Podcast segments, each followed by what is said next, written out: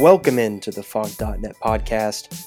Michael Swain here after KU got its first Big 12 loss of the season and the second loss on the season. A 77 to 60 loss at Iowa State. And that was an ugly game. There's no two ways about it. KU set a season high with 24 turnovers in the game. It was a really ugly contest, and KU couldn't stop gifting away possessions to the other team. I saw a tweet from Jesse Newell after the game saying that this was the sixth worst turnover percentage in Self's 557 games. KU ended a third of its possessions tonight with a turnover, and they ended up with 15 at halftime. And really, the start of the game was a good indication of how the rest of the game was going to turn out. KU had five turnovers in the first four minutes right before the under 16 timeout, three of which were credited to Lagerald Vick, one of which was credited to Von Dotson, and one was credited to Dedric Lawson. Now, before we dive into all the turnovers, I think it's pretty important that we get this out of the way. This was going to be a tough game for KU to win. Before the game started, it was announced that Udoka Azubuike would be out because of a wrist injury he suffered in practice yesterday. So right off the bat, you're going to be without your most efficient scorer on the team. And you could I saw people tweeting that this could be good going against Iowa State because they do play a smaller lineup. And I do agree that matchup wise on paper, it would make sense because Iowa State plays a six foot six power forward. It didn't play out that way though. The turnovers got in the way. But going into the game, KU was ranked seventh on KenPom, Iowa State 16th. Not a big difference there. And that's a smaller gap than KU had going against Arizona State when they lost in Tempe earlier this year. Now, outside of the turnovers, KU, you know, didn't trail by much at half. It was 32 to 36.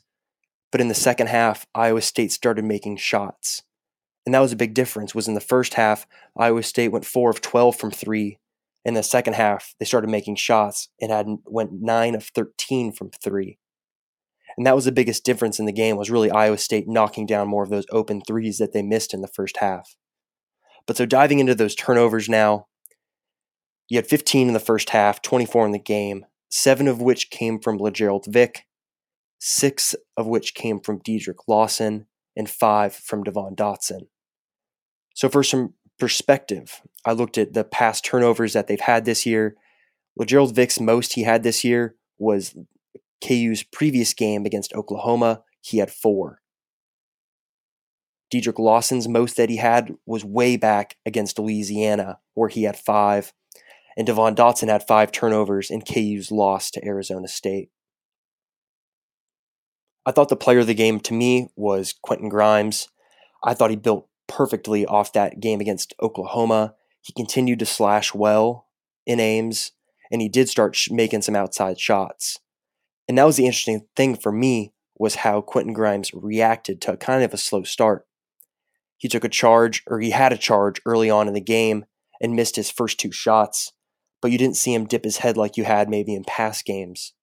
And I really liked that. I thought that was really encouraging to see some perseverance from him and not let that affect him and him become passive because KU really did need his scoring from outside. And he made a three in the first half and then made two in the second half. And I really liked how down the stretch he had it going and he started taking some tougher shots, one of which was a pull up that I thought was maybe a little bit questionable, but he was hot. So I think that it was, you know, passable because KU really needed to get back in the game.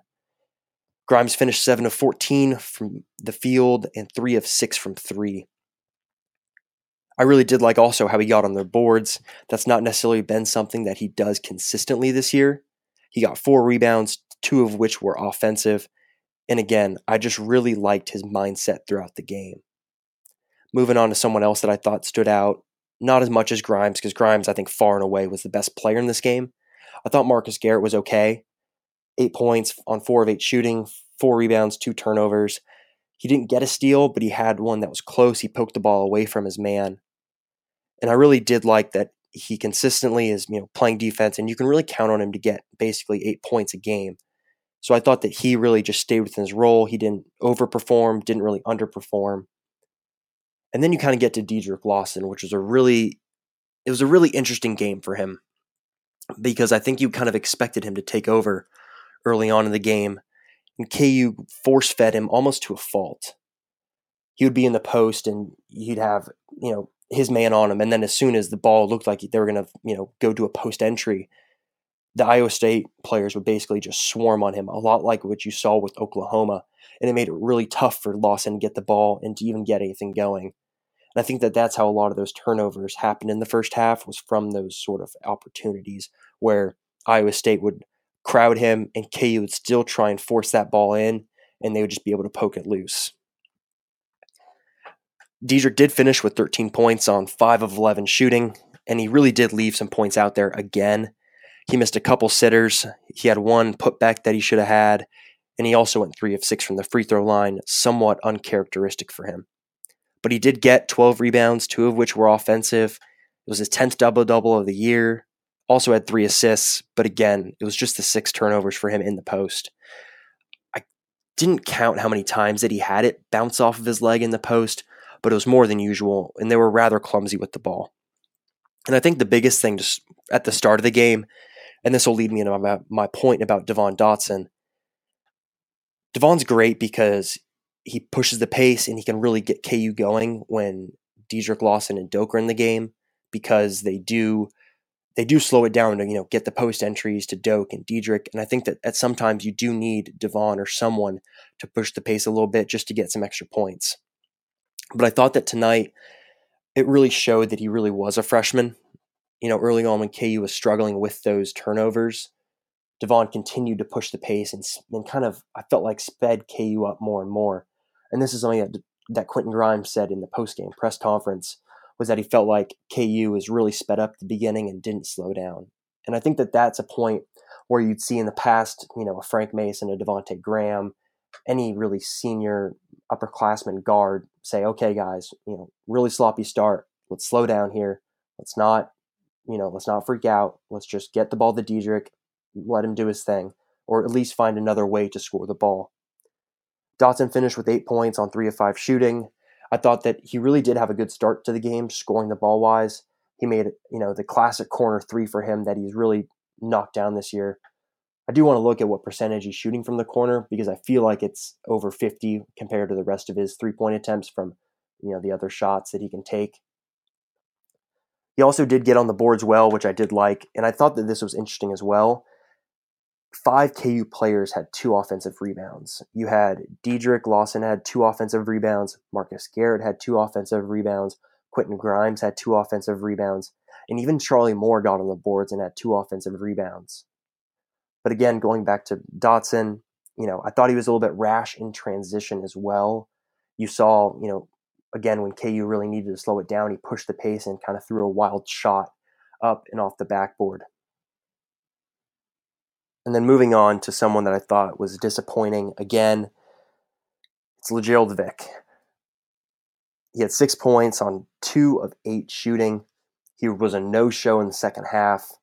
I really, I thought that this game, when when you saw that Doak was going to be out, I thought that this would be a perfect game for Lagerald Vick to have a, a more of a high volume game where he's taking more shots and maybe taking, you know, some of those tougher shots that I personally am not a fan of, but I thought that KU would need that from him today.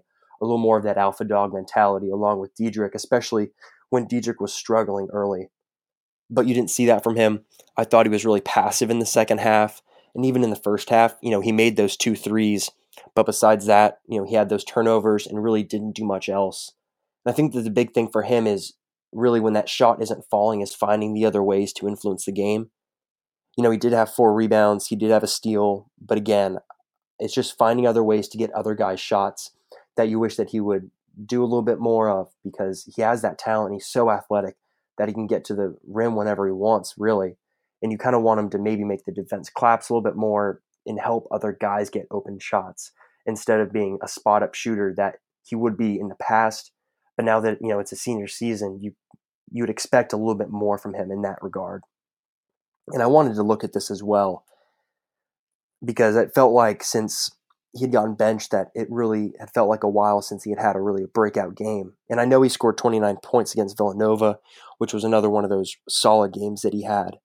So I looked at the numbers between before the Wofford game when he was starting and then post Wofford game, the two games that he was benched, one of them for missing shoot around against Wofford, and then the second one was for having a really bad Thursday practice ahead of New Mexico State.